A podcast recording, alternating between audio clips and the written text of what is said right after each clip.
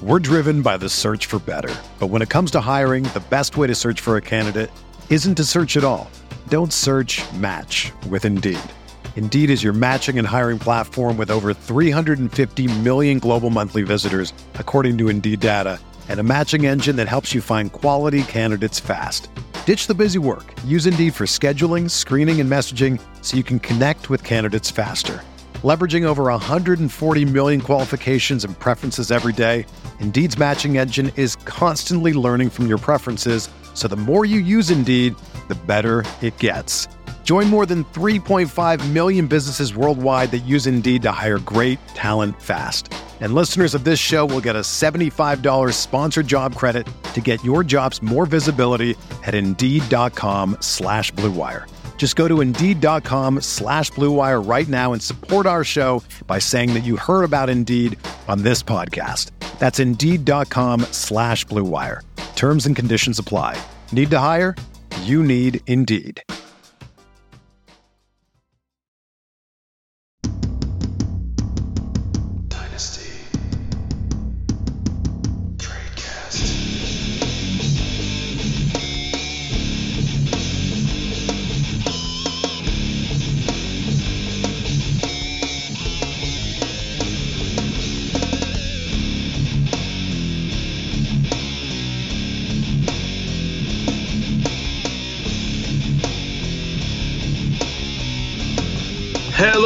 Welcome to another edition of Dynasty Cast on RotoViz Radio, brought to you by the Blue Wire Network and our friends over at Underdog Fantasy, your home for pick'em, best ball, and more in the NFL season, in NBA, NHL, and all the other seasons you can do.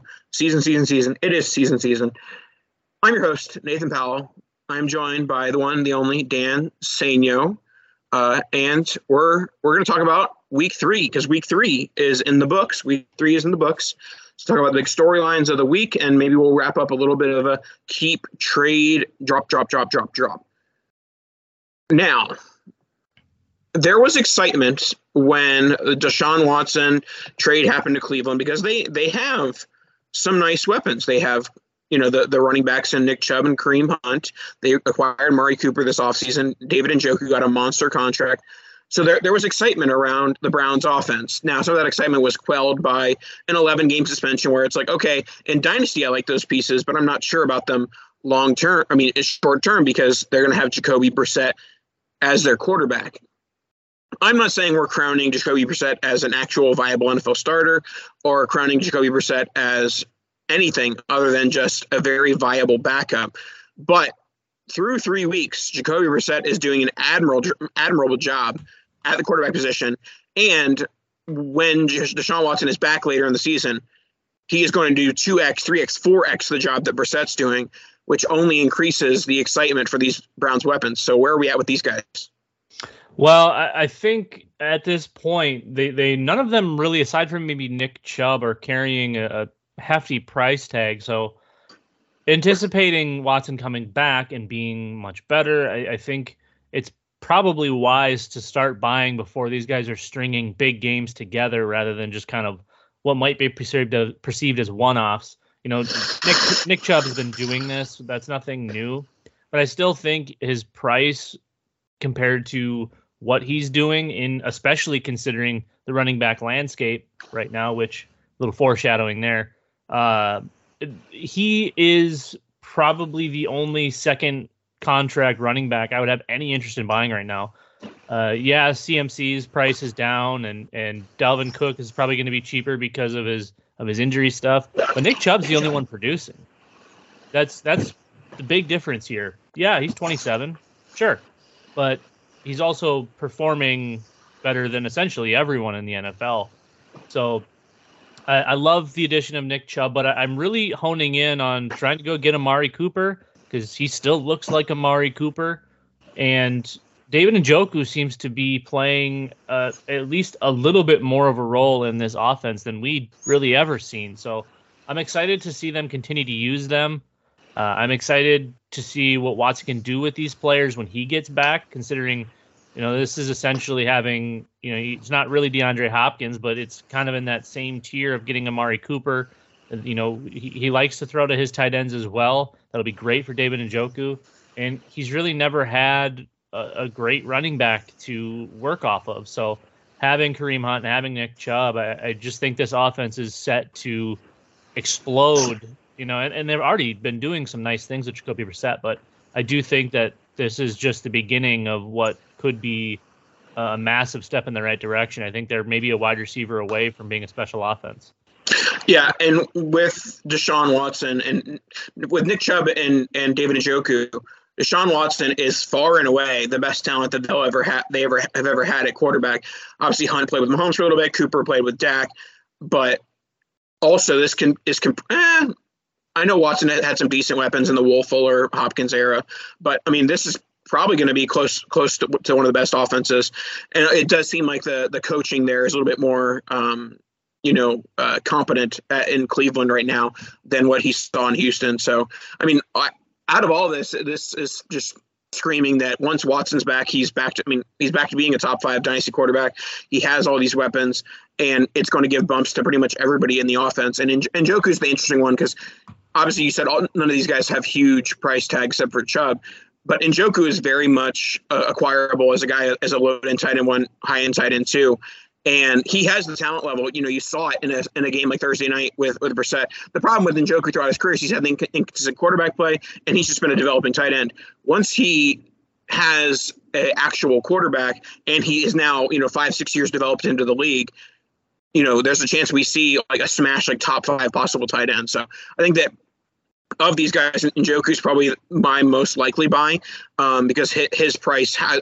I think his price the, the least so is going to change from the Watson the Watson thing, even though it should. Yeah, it'll be interesting to see if, if they continue to kind of showcase him and, and getting him the ball more regularly.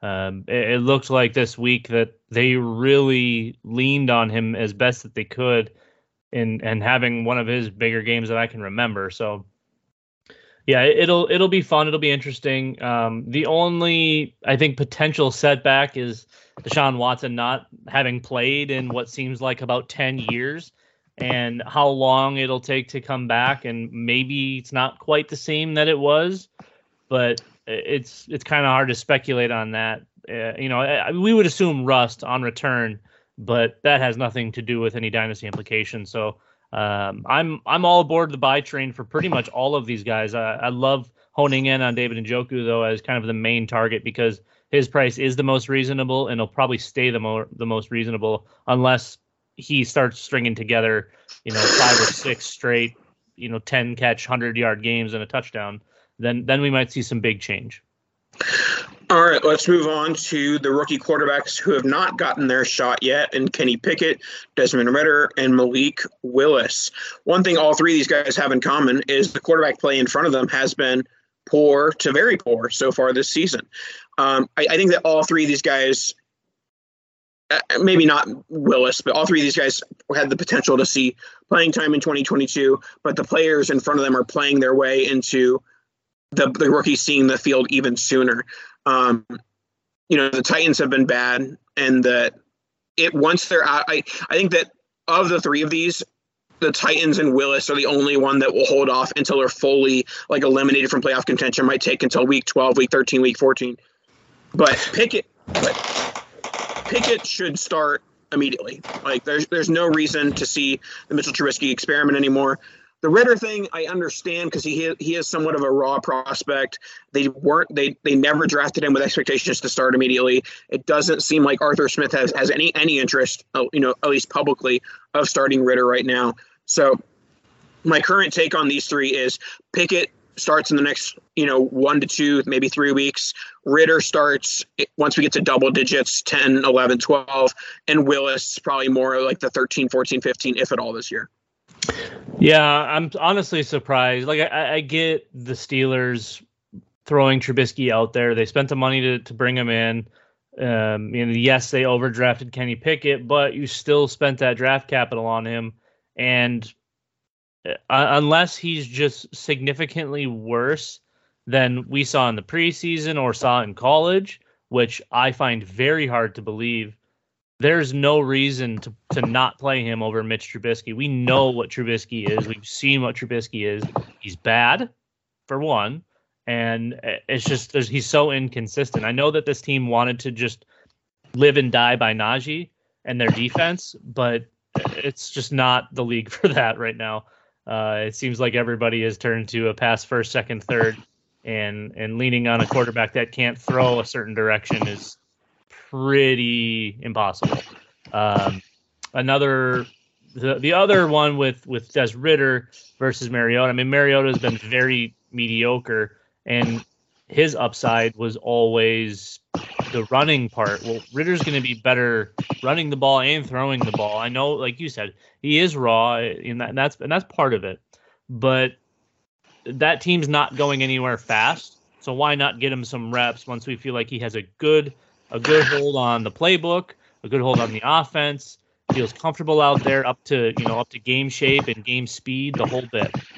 That to me feels like I, I think about mid-season, may, maybe a little bit later.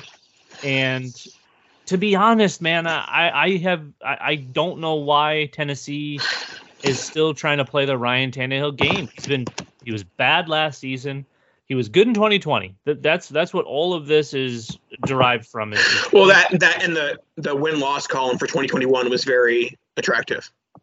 Well, yeah, they they way overproduced from that. You know, they they got way more wins than they should have. Uh, that team was was a pretender the entire time, and he has been nothing but either mediocre or bad for going on, you know, a year and a half now. So, I, I think if this team gets to four, five, six losses before they get to two, three, four wins, I think we might see Malik Willis sooner rather than later. I think we could see Des Ridder and Malik Willis in a similar time frame if Ryan Tannehill is playing as poorly as he has been. Uh, I, I, get that the weapons are different. They they don't really have that go-to receiver anymore. They still want to lean on Derrick Henry, just like how you know the Steelers want to lean on Najee Harris. And uh, there again, there's just no reason outside of maybe not turning the ball over for Ryan Tannehill to be the starting quarterback. I, I just there's no upside there. It's all game management, and, and if that's what they wanted to do, I mean, then they probably should at least kept one wide receiver instead of letting everybody walk over the last couple of years. So, uh, yeah, they have Treylon Burks, but he's still a rookie. He's still a little bit of a project. He's he's gotten some looks, but this is uh, it's going to be an interesting to see the way it develops. Um, I do think Pickett will be the first one to get a start and get the job before the three of them, but I wouldn't be surprised to see all three of them this season. And also, it is one of those things that, yes, there's the planned rollout uh, of things, but there also is the concept that the quarterbacks in front of them are so bad that if any of them like you know pulls a hamstring or gets a shoulder injury and has to like sit out a quarter a half a game then it's over. Like the minute that malik willis sees the field for any sort of extended period of time more than a quarter it's his job. The same thing with Ridder, the same thing with pickett if that even happens. Um, obviously you don't want to wish for injury or hope for injury but well. but you you do have to take into account it isn't solely just going to be when they're quote unquote ready, it's also going to be if there's an injury, then I think all of them will be vaulted into the role and it won't be you know given back. All right, I'm going to call Tennessee and see if I can get a hold of the left tackle and just tell him to take a dive on a couple of plays and let that the defensive end just eat for a little bit. See if we can't get Tannehill out of there. I mean, you're right. I mean, once those once these guys get in, I think it's even more so the fans might not let these guys leave the field. If mm-hmm. if these guys get to play and they do anything of of of any remote value, the fans will not let them leave because all fans want are those for, for the young guys to succeed like that, for them to get great value out of these draft picks, and just to watch their team be fun. Uh, the Tennessee Titans are the opposite of fun. That is the most boring team in the league right now, even if they are a playoff team, which I doubt in the AFC right now, except for maybe winning their division, which also, you know, we'll see about that. But I just for for the fans' sake, for fantasy football's sake, I would love to see all three of these guys get in and uh, see what they can do. All right, let's go to the Dallas Cowboys and their wide receiver situation. CeeDee Lamb was uh, the subject of lots of hate on Monday Night Football on the Twitter sphere, and then they're having a good game. They got like six for 95 and a touchdown. I I think that both sides of the argument for CeeDee Lamb are going to end up being wrong. I mean, think the people that's, that are, are saying that he's just a wide receiver too, and he's nothing special, and everyone has overvalued him in Dynasty they're wrong. But I also think it, it is starting to look like he's not the alpha type wide receiver that an AJ Brown or Cooper Kupp or you know Ja'Marr Chase is. So I think it's somewhere in the middle. He, he's not a wide receiver too, but he's not like a top five wide receiver either. Um, so that's my thoughts on Lamb, and then looking at the you know wide receivers there. Lots of injuries and you know trades and all those different things for the wide receivers below him. Uh, Tolbert hasn't really taken hold of the job, and so it looks like Noah Brown is the wide receiver two right now. I, I do think part that's most likely a, a part of the Michael Gallup injury. Um, you know, they, they wouldn't have re-signed Gallup and traded Amari if they had any faith in in Gallup being the wide receiver too. And so I do think Noah Brown's more of a a temporary guy. But in the in the temporary, he has five catches in each of the first three games, averaging over ten yards per catch in each, and has a touchdown. So I think he's your classic, you know, volume guy in a situation that the volume is not going to be there forever. Yeah, and not only catching, you know, over 10 yards per catch. I mean, we're, catching 14 yards per catch on 21 targets. So, uh, this is this is an interesting one because they did move on from Amari Cooper, obviously bringing back Michael Gallup with the contract. I just I feel like Gallup uh, the all three of them are probably going to end up being in the same zone where it was when it was CeeDee, Amari, and Gallup. Two are going to have a good game, one's going to have an off game. And that's probably going to get frustrating for any of the owners of these guys. Uh, we'll see what happens when Dak comes back. Uh, it looks like maybe Tony Pollard starting to take over that backfield very, very, very slowly.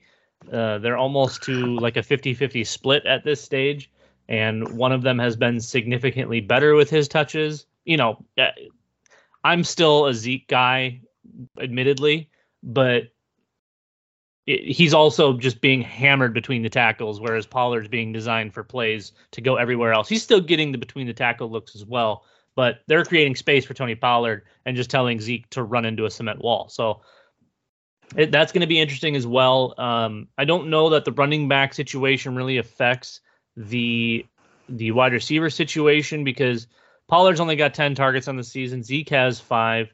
Uh, I think it'll be interesting to see once Dak is healthy and Michael Gallup are, uh, is back and healthy, what the outlook is there because I think we all expected probably some bigger things from uh, Dalton Schultz, but it, the targets haven't been immense for anyone really aside from CeeDee. Noah Brown's been consistent, obviously, but uh, I would assume Michael Gallup's going to going to demand a, a, decent number of targets, and I'm not sure the way this team is built and the way McCarthy's been running it, even with Kellen Moore still there, that we're in for like a super high volume passing offense. Especially, know, Micah Parsons is just the only person playing defense on the whole team, and he's able to play all 11 positions apparently and hold down the entire other offense. So uh, it'll be interesting to see where this team goes. I still think CeeDee is that guy, uh, but maybe now is a good time to buy if everybody else seeming to think that he's not that guy. Yeah, yeah. I mean, I, I, think that buying is like a fourth round pick. Buying is off the waiver wire. It's not like it's really any sort of price for Noah Brown, and, and there shouldn't be. I mean, if you can sell Noah Brown for a third, I'll take the third. Um, I don't think that there's any sort of long term value there, and the value of what a wide receiver three four in the short term is not exactly a, a hot commodity asset. Now, before we get into the rest of our show, um, let's get into our underdog. Underdog Fantasy, your home for best ball and pick 'em and more. You can do pick 'em for you know matchups, pick 'em for over unders, and also you do weekly best ball drafts where you can decide who's going to go off, who you're going to fade. Dan, who are you looking at in underdogs for week four? Have you looked into it yet? Uh, nope, I got absolutely obliterated by Pickums this week. Uh, responsibly, you know, I think I, I think I bet like fifteen dollars total. So very very responsible of me. I think I got one out of about fifteen total picks correct because I'm really good and pay attention. And yeah, looking at week four, it, it's it's been kind of a weird one from like the running back standpoint. I've I've kind of been avoiding even a lot of the running back props, the over unders, uh, aside from the pass catching ones, where you know looking at something like Saquon Barkley, Breece Hall over under catches has been uh, an easy one. I think those are the only ones I've gotten right. He seems to just continue to get a million targets because Joe Flacco refuses to throw it past the line of scrimmage. Things like that, but th- there's there's so many different things to do on Underdog. You can, like Nathan said, you can play the pick'em. You can do the weekly best ball stuff. They have multiple sports, all sorts of everything you could possibly want to do fantasy wise, found in one place at UnderdogFantasy.com. And if you use our code ROTOVIZ, that's R O T O V I Z, Underdog is going to match your first deposit up to $100. That's right, 100 free dollars for you to play responsibly and do what I do and lose it all right back to them. Not actually. You're going to win because you're all winners. Again, code R O T O V I Z RotoViz at UnderdogFantasy.com and they will match your first deposit up to $100. We love you, Underdog. We're driven by the search for better. But when it comes to hiring, the best way to search for a candidate isn't to search at all. Don't search match with Indeed. Indeed is your matching and hiring platform with over 350 million global monthly visitors, according to Indeed data, and a matching engine that helps you find quality candidates fast. Ditch the busy work. Use Indeed for scheduling, screening, and messaging so you can connect with candidates faster. Leveraging over 140 million qualifications and preferences every day, Indeed's matching engine is constantly learning from your preferences, so the more you use Indeed, the better it gets. Join more than 3.5 million businesses worldwide that use Indeed to hire great talent fast. And listeners of this show will get a $75 sponsored job credit to get your jobs more visibility at Indeed.com slash BlueWire. Just go to Indeed.com slash BlueWire right now and support our show by saying that you heard about Indeed on this podcast. That's Indeed.com slash BlueWire. Terms and conditions apply. Need to hire? You need Indeed. Whether you're a world class athlete or a podcaster like me, we all understand the importance of mental and physical well being and proper recovery for top notch performance. That's why I'm excited that Unifyd Healing is sponsoring podcasts on the Blue Wire Network. Unifyd Healing is a new and super innovative global network of wellness centers powered by Energy Enhancement System, or EE System. If you haven't heard of the EE System yet, then you'll want to listen up. This technology promotes wellness, deep relaxation, purification, and rejuvenation. Wherever you are across the globe, access to a center is easy and affordable. Interested in experiencing the EE System technology for yourself? Go to unifydhealing.com slash bluewire to learn more and find a center near you. That's unified, U-N-I-F-Y-D, healing.com slash bluewire.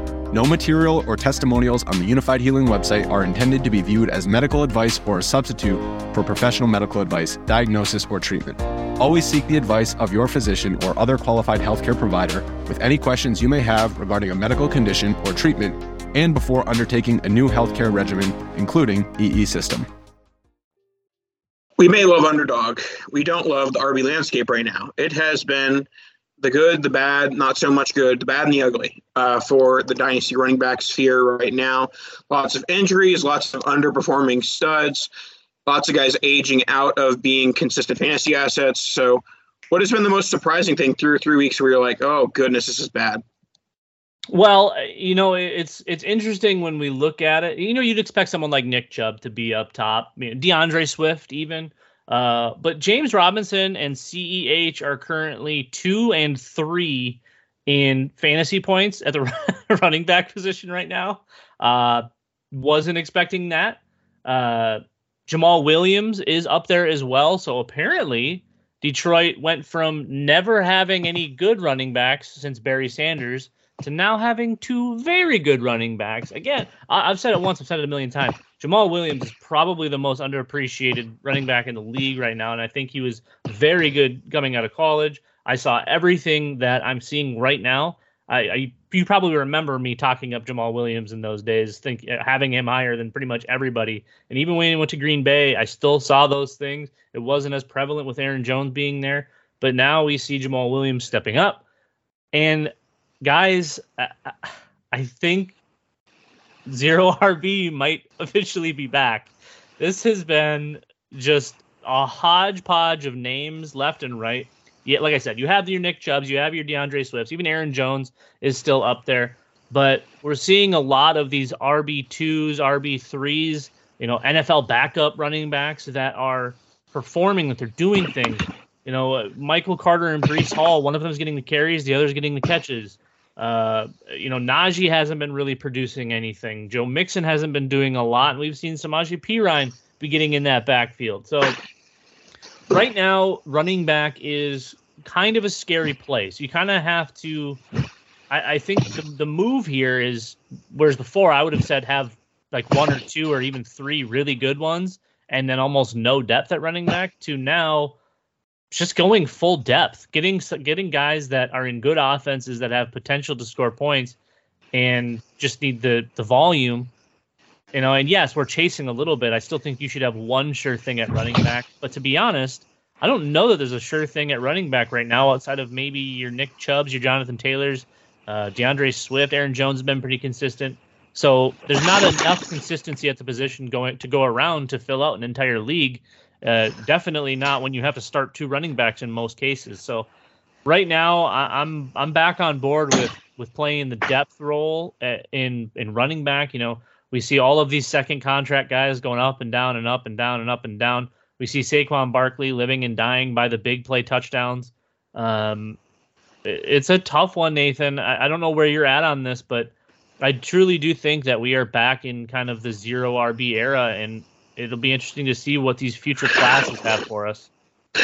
Yeah, and I, I, will say that this is somewhat changing how I want to allocate my roster spots because I'm a big guy who I, I love the the day two wide receivers, the the Dyami Browns, the Anthony Schwartzes, the Jalen Tolberts. Like having those guys on my roster, I like to have them because I, I think that, that that typically their draft capital is is higher than their dynasty value entering the league.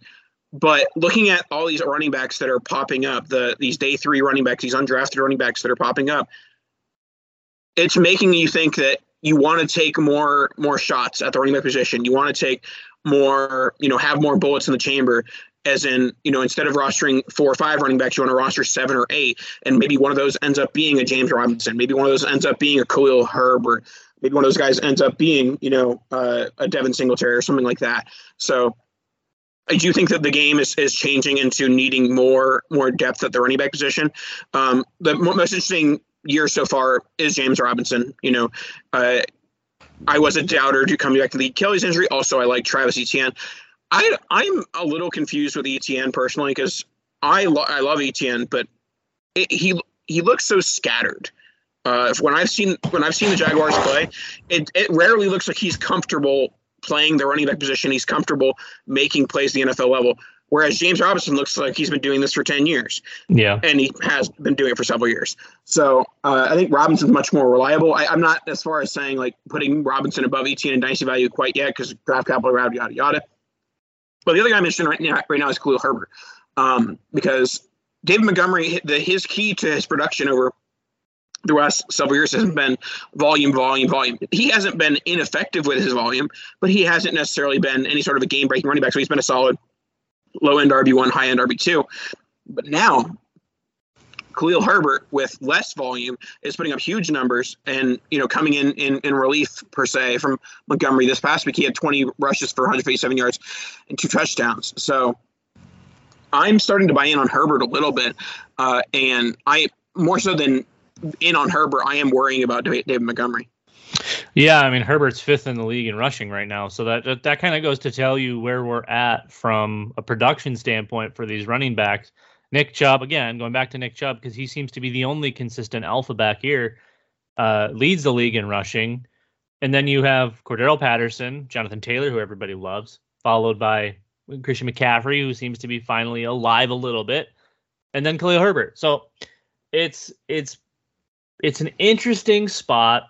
Going back to your James Robinson, Travis Etienne bit, um, yes, we've been seeing James Robinson do this, and, and Etienne doesn't look like the Clemson Etienne that we all fell in love with. However, we have to remember that this is technically his rookie season.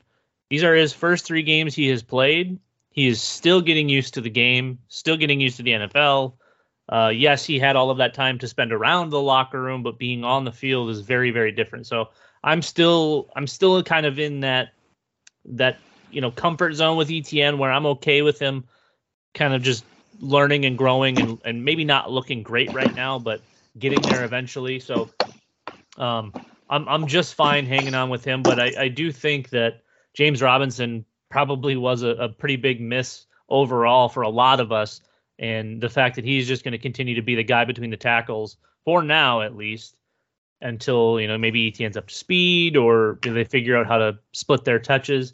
Um, but just kind of go back and harp on on trying to find that value in these drafts. Like Nathan, you mentioned ha- loving having like wide receiver twos from the draft instead of you know some of these running backs and uh, I, I just I think we need to dig a little bit deeper when looking at rosters and well oh okay this team has well David Montgomery has dominated touches for all of these years so we we definitely couldn't have any of those guys but it's more of an opportunity thing for me and, and what they could potentially do with it. I think I'd rather have the potential of a Khalil Herbert on and this is thinking hindsight obviously you know whatever but the the potential of a Khalil Herbert given the opportunity assuming a David Montgomery injury or even just moderate usage, is almost always going to be more valuable than a day two wide receiver who probably isn't going to do anything for the most of his rookie season uh, aside from injury. Uh, whereas that running back, once depth, once we know depth charts and who's making rosters and all of that, th- there's going to be a reasonable chance that we're going to see some kind of production from these guys. So well, while we are kind of moving away from the RB heavy type drafts, it seemed like we kind of were in there for a couple of years. I do think that backfilling with running back instead of front filling with it is going to probably make more sense the, for the most part. Yep. Yeah, definitely. And that, that's where you're, you're just trying to capitalize on the injuries. And that, that's the thing is that in redraft, you can capitalize on the injuries through the waiver wire. But when you have 24, 28, 30 roster spots, that waiver wire doesn't exist until you get to RB threes and fours. So basically, you're using your your bench RBs as your quote unquote redraft waiver wire.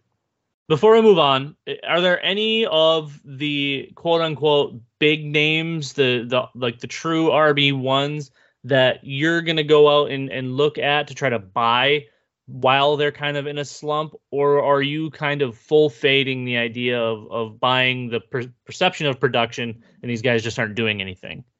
I mean, I, I wouldn't mind t- taking the temperature on Dalvin Cook. Like he's the, he's a guy who could very easily bounce back. Alvin Kamara, another guy who could very easily bounce back, and that when they bounce back, they'll bounce back huge and be legitimate. Like you know, it's tough to be a league winner when you're probably worth like two firsts, but league league winner type scoring, at least from Alvin Kamara and Dalvin Cook, would, would be the guys that I'd be looking at.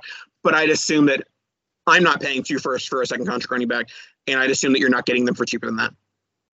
Yeah, it's probably one of those things where you have to trade a, a, probably a late first and a decent wide receiver, or you know another young player uh, worth kind of a first. You know, one maybe one of those players that's more but worth worth less than a first, but more than a second type type bits. Um, uh, I'm kind of on board. I, I, I do like you know I do like Dalvin. I think I unfortunately have him in most places. I think one of the other ones I'd be interested in finding would be Joe Mixon. Um, he hasn't necessarily like super underperformed, but he's not blowing the doors off either. I mean, he's basically RB twenty right now in an offense that should just be untouchable. Uh, I would look to kind of see them as the wheels start to to grab tar a little bit. Uh, I, I, would look for him to start moving up and, and having some nice games and being a little bit more consistent. All right, let's go to the Denver Broncos uh, through three weeks. Um, through the, through three weeks, Dan, the Denver Broncos are two and one. There's no other important storylines, right? Just they're two and one, chugging along. No, I mean when you're two and one, everybody has to have played great to get to that point. Uh, certainly, no newly acquired quarterbacks could ever be perceived as being bad or washed uh, because they wouldn't. They, that couldn't be possible on a two and one team. Oh, but Dan, it, it is that uh, Russell Wilson hashtag washed.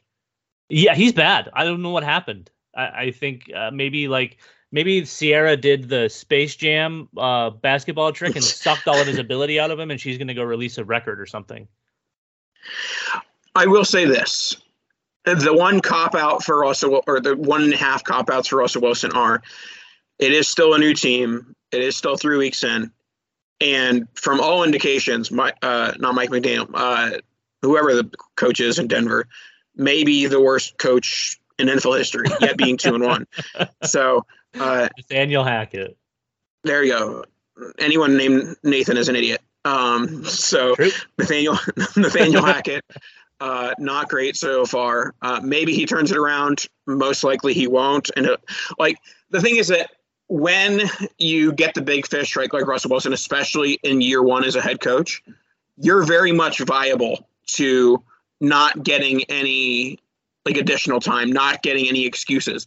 If uh, obviously they're two and one now, but the play they're having is going to result in a 7 and 10 6 and 11 season and if they go that that route he does not survive year one with russell wilson No, I I don't know if he survives the first half of the season. His decision making, the play calling, it has been atrocious. And and, and like you said, you you can put a little bit of that from Russell Wilson's standpoint on on Hackett, but uh, I mean they're they're just not scoring points. The offense looks like it's lost when it's out there. They've played Seattle, who they lost to, and Russell threw 42 times, which is probably three times his career high. Uh, he did have 340 yards, but only one touchdown. Then they played Houston, also hashtag bad. Threw it 31 times, completed less than half of those, threw one touchdown, one interception for 219 yards. Great, awesome. Now they play San Francisco, who sure they have a legitimate team. Uh, he performed the worst against them. I, I guess he completed the more passes, but uh, 184 yards, was sacked four times. This offense just uh, just it just seems broken and they have way too many good weapons for it to seem broken um i i don't know what to do. I, I mean I, I still think russell wilson has to have something in the tank. Uh, i want to blame this on nathaniel hackett the way that we blamed things on what's his nuts from the dolphins and the jets a few years ago. Adam gase. This this has adam gase written all over it and i hope that I hope that John Elway sees that before you know three seasons go by, like it did with Adam Gase. Uh, this this is bad, very bad. I still think I, I love Courtland Sutton, especially at his price because he's cheaper than Jerry Jeudy right now. Um, I think we both still love Jerry Jeudy. Uh, I mean, he's a, su- such a super technical wide receiver, and getting an accurate quarterback like Russ, would you'd think would just be a match made in heaven. Um, we haven't really seen the fruits of that yet. You still have Albert O. Uh, I want to see him do some things. He doesn't seem as consistently viable in the offense. And then Javonte and Melvin Gordon. I would love to see Javonte take that that lion's share, but uh, you know Melvin's not going anywhere, and he, and he just kind of keeps doing what he's doing at age 77 or however old he is. Um, so, like I said, the offense has weapons. It's got the quarterback. Uh, I think the the odd denominator here is the the coach. For sure. So let's go on to do some rapid fire keep trade drop. We got three of them today. Uh, so our first keep trade drop will be the trio of rookie wide receivers. We have Garrett Wilson, Drake London, and Chris Olave. I will start us off uh, by saying I think I'm going to go. Going to first of all, I would never want to drop any of these guys. I think that they've all had great starts to their careers, great starts to the season. Um, but I will start with keeping Garrett Wilson. I think that people, some people are still using the the Jets bias on Garrett Wilson as a reason to not, you know, have him as a top rookie or a top, you know, dynasty wide receiver right now. Uh, so I, I would keep Garrett Wilson. I would trade Drake London. Seems like the Drake London hive is out and about. People are fully bought into him. And I'll drop Chris Olave. And that that's not any sort of indicator that I'm not believing in his early season success. I'm very much am with you know the air yards and that the air yards was converted to actual yards in in week three. But I just don't quite think that Olave is the, the same level of talent that Wilson and London are. Um, yeah, th- this is a tough one for me because you know pre-draft, even during the draft, even post-draft, I was Treylon Burks this, Treylon Burks that, and I've got to have, I got to have all three of these guys above him. Um, so that that's what made this the most interesting keep trade drop for me, and and they have all been very good thus far. uh, obviously early in the season early in their careers. Uh, I want to keep Garrett Wilson, but I think Chris Olave's probably got the highest ceiling at this point. We've seen a lot of massive things out of him. He's like sixth or seventh in the league in, in receiving right now. I get one big game will do that, especially early in the season. Um, and God knows what's going to happen with Jameis Winston or, or who they t- turn to in the future, depending on if they get a decent draft pick. I just feel like he's got the highest ceiling, and I think Garrett Wilson has the highest floor. I love I love Garrett Wilson. I would have picked him out of all three of these guys had we had this conversation a month ago, and it wouldn't have been close. But seeing Chris Olave on the field, making big plays, being explosive, I think he's my keep and I, I, do think that the Drake London stuff, it, it's he's turning into Kyle Pitts. He's going to be propped up for whatever reason. Everyone seems to love the Atlanta Falcons and just they want to just give them free dynasty value. Oh, Kyle Pitts was drafted fifth overall and had three good games. Let's make him a top three draft pick in dynasty. Uh, they're going to do the same thing with Drake London, and if if Garrett Wilson's not right there with him, I'm going to be furious. So I, I think I'm I am going to trade Drake London and unfortunately, because of the laws of the game, Nathan, I have to drop Garrett Wilson, which I wouldn't want to do because you're the highest one, floor. one of the ridiculous haters and losers who hate the Jets. No, I love the Jets. J E T S Jets Jets Jets. Man, it's definitely not a, a plane crashing into the ground gif that I tweeted like 75 times and has like a bajillion likes. All right, next one. We got some multi position here. We have the breakout star Amon-Ra St. Brown, Kyle Pitts, and Tee Higgins. Where are you going with this one, Dan? I am absolutely 100% keeping Tee Higgins. He is my favorite player on this list. I think he's one of, if not the most underrated wide receiver in the NFL with Joe Burrow. Yes, he has Ja'Marr Chase on his team, but uh, I mean, that's just kind of the, the league that we're in right now. If you don't have two great wide receivers, you're not trying very hard. Tee Higgins is my keep. Amon-Ra, because of the way he's been producing and playing, is my trade. And Nathan, I could not be happier to say I am dropping Kyle Pitts. Enjoy all of those four first round picks you guys spent on trading for him. Congrats.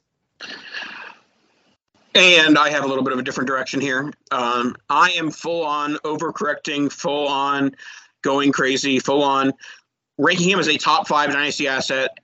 Amon-Ra St. Brown is ridiculous. Uh, he, I, I think that if you're not ranking him as a top uh, first round dynasty asset or not ranking him as a top five wide receiver, you're going to look very, very unsmart very soon, as in, as in like right now. Um, so yeah, I'm keeping Amon-Ra St. Brown, not letting him go from any grasp. Uh, I'll trade Kyle Pitts because Kyle Pitts, there's a Kyle Pitts guy in every league. Uh, if, if you can't find the Kyle Pitts guy in your league, you are the Kyle Pitts guy. Um, but there's a Kyle Pitts guy in every league. I'll find Kyle Pitts, trade him for three first round picks worth of value, and then I'll drop Tee Higgins because it's just the the stigma of he's the wide receiver two. He'll never be the wide receiver one, and so that's why he gets dropped here. I disagree politely. All right, now it's not going to be polite to talk about how bad these players have played thus far this season. Keep trade drop. Chase Claypool, Chase Claypool, Gabe Davis, and Allen Robinson. Is there a way for me to drop all of them? no. Okay. Uh, well, I, I think I'm going to keep A Rob for whatever god awful reason. Probably just because he does. I don't even think he has trade value right now. You you could send somebody like a third uh, for for their A Rob, and they probably smash accept at this stage. I, I don't know what the hell is happening. Uh, I, I don't know if Chicago broke him or or what, but this has been uh, the opposite of good. I I think I have to drop Chase Claypool because there's it there just seems to be no life in Pittsburgh. Whatever you know, decent targets are being thrown are to Diontae Johnson or or French fries, Pat Freiermuth. Um, it, that and obviously Najee Harris has a huge role in that offense. So I, it, this isn't this isn't your your grandma's Pittsburgh Steelers anymore. Uh, this is unfortunately the the new age Steelers who just live and die by Najee and don't have a quarterback that can at least throw the ball to the line of scrimmage or to his left. Uh, and then Gabe Davis, I still think is is probably pulling a lot more than either of these guys as far as trade value goes, even though he's only had I think one decent game. Who would have seen who would have seen that coming, Nathan? Who called him a best ball asset all off season on one particular podcast? And two hosts kept saying the exact same thing over and over and over again. Shocking. Uh, I'm still trading Gabe Davis. I still think he gets the most value out of these three. And I, I just, at the value he was at and probably still is at, I'm just not interested.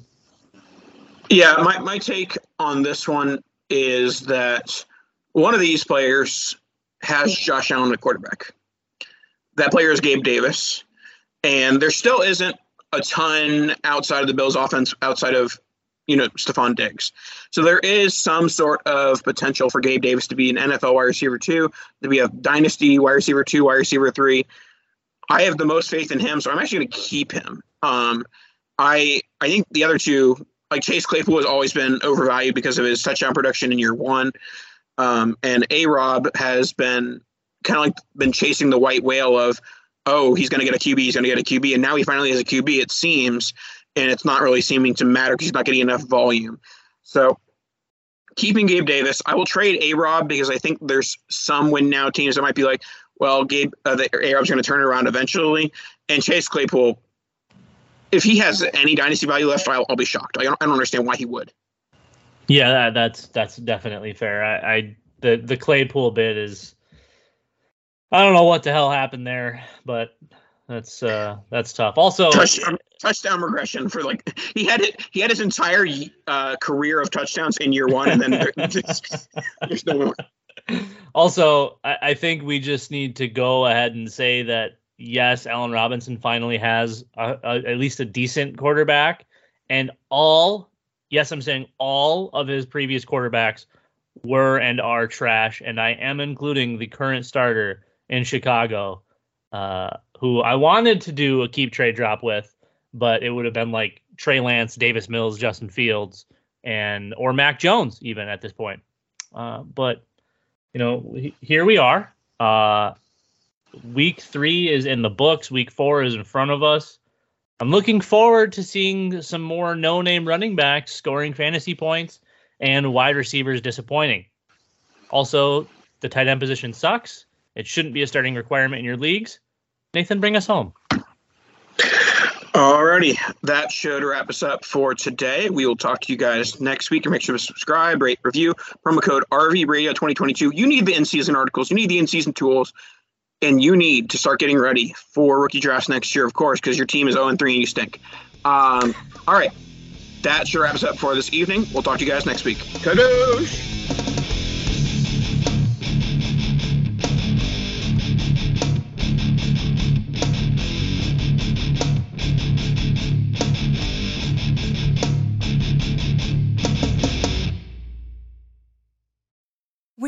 Need mealtime inspiration, it's worth shopping Kroger, where you'll find over 30,000 mouthwatering choices that excite your inner foodie. And no matter what tasty choice you make, you'll enjoy our everyday low prices, plus extra ways to save, like digital coupons worth over $600 each week. You can also save up to $1 off per gallon at the pump with fuel points. More savings and more inspiring flavors make shopping Kroger worth it every time. Kroger, fresh for everyone. Fuel restrictions apply.